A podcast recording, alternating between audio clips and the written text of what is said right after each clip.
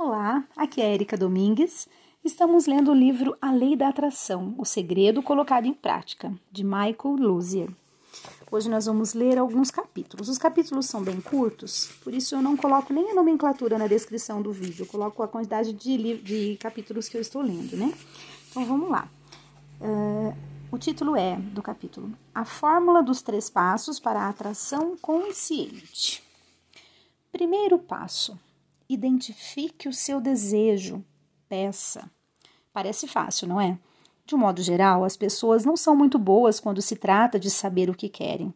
Entretanto, sabem perfeitamente identificar o que não querem. Nesta etapa, você vai aprender por que saber o que você não quer vai ajudá-lo tanto.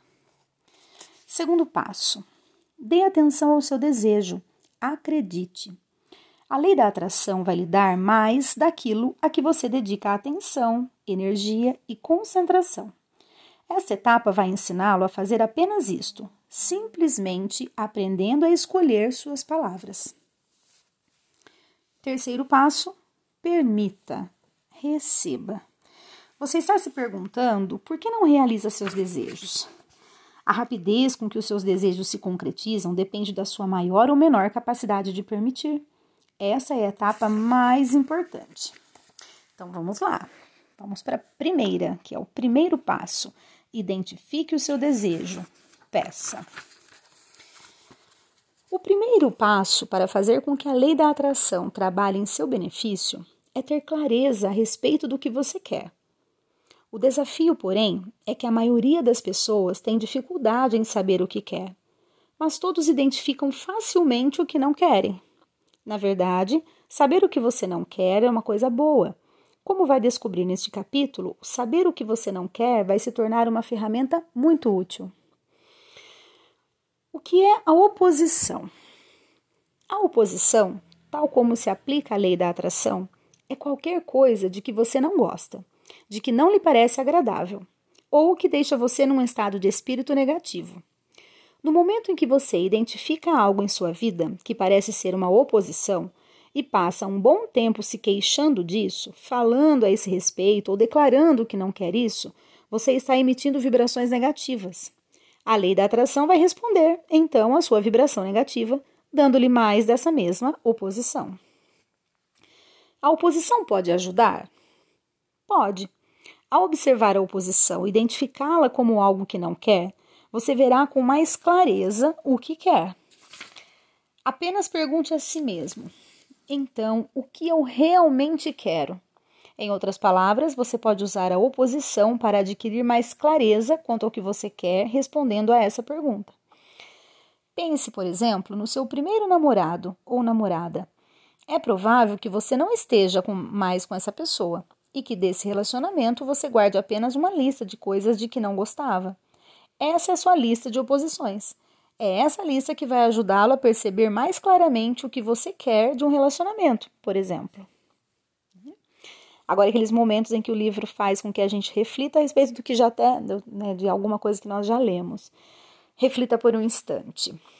Observar a oposição é essencial, porque isso ajuda a ver mais claramente o que você quer.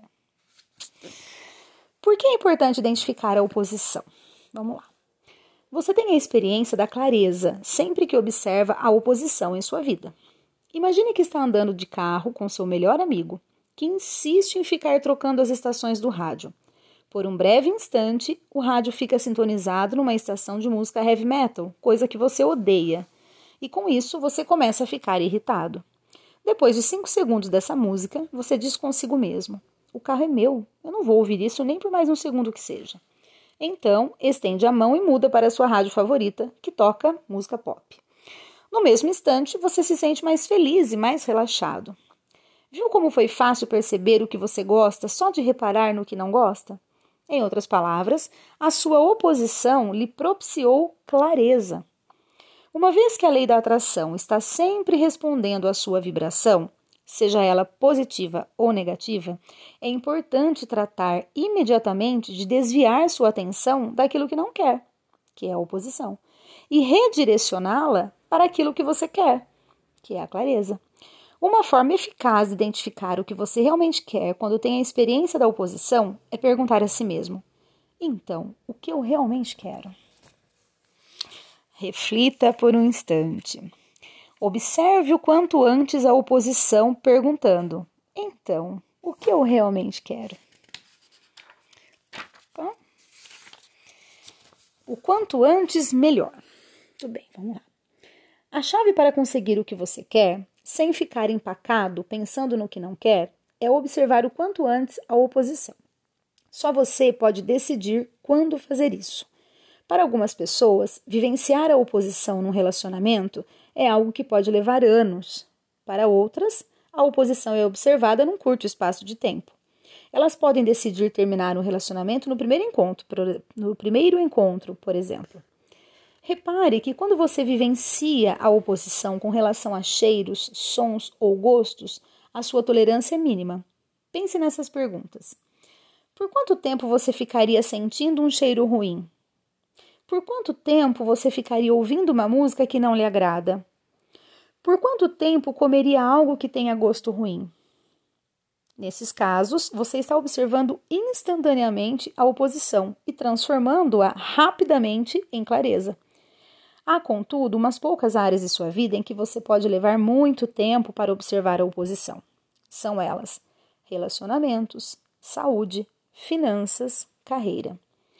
Em geral, quanto menos tempo você gastar dedicando sua atenção, sua energia e sua concentração à oposição, melhor. O processo para obter clareza através da identificação da oposição que você está aprendendo nesse livro vai ajudá-lo nesse sentido. Muito bem. A sua meta é limitar a oposição em todas as áreas da sua vida. É bom se sentir bem em todas as áreas da vida. Isso parece egoísmo? Não devemos confundir egoísmo com um cuidado consigo mesmo, algo extremamente necessário e benéfico. Você se cuida em relação ao que come? Você se cuida em relação aos cheiros que sente? Você se cuida em relação ao que veste? Você se cuida em relação ao que ouve? Eu o estou encorajando a cuidar de si mesmo, a prestar atenção naquilo que faz você se sentir bem em todas as áreas da sua vida especialmente em sua carreira, suas finanças, sua saúde, seus relacionamentos. Nessas quatro áreas, as pessoas tendem a experimentar inúmeras emoções negativas e a observá-las por um longo tempo, em muitos casos por anos. Reflita por um instante. Identifique o que você faz, identifique o que faz você se sentir bem e preste mais atenção nisso. Legal, né, pessoal? Vou parar por aqui para não ficar um áudio muito longo. Vamos fazer mais ou menos sempre nesse mesmo tempo. Uh, desejo que vocês façam excelentes reflexões a partir do que lemos. Um grande abraço e até o nosso próximo áudio.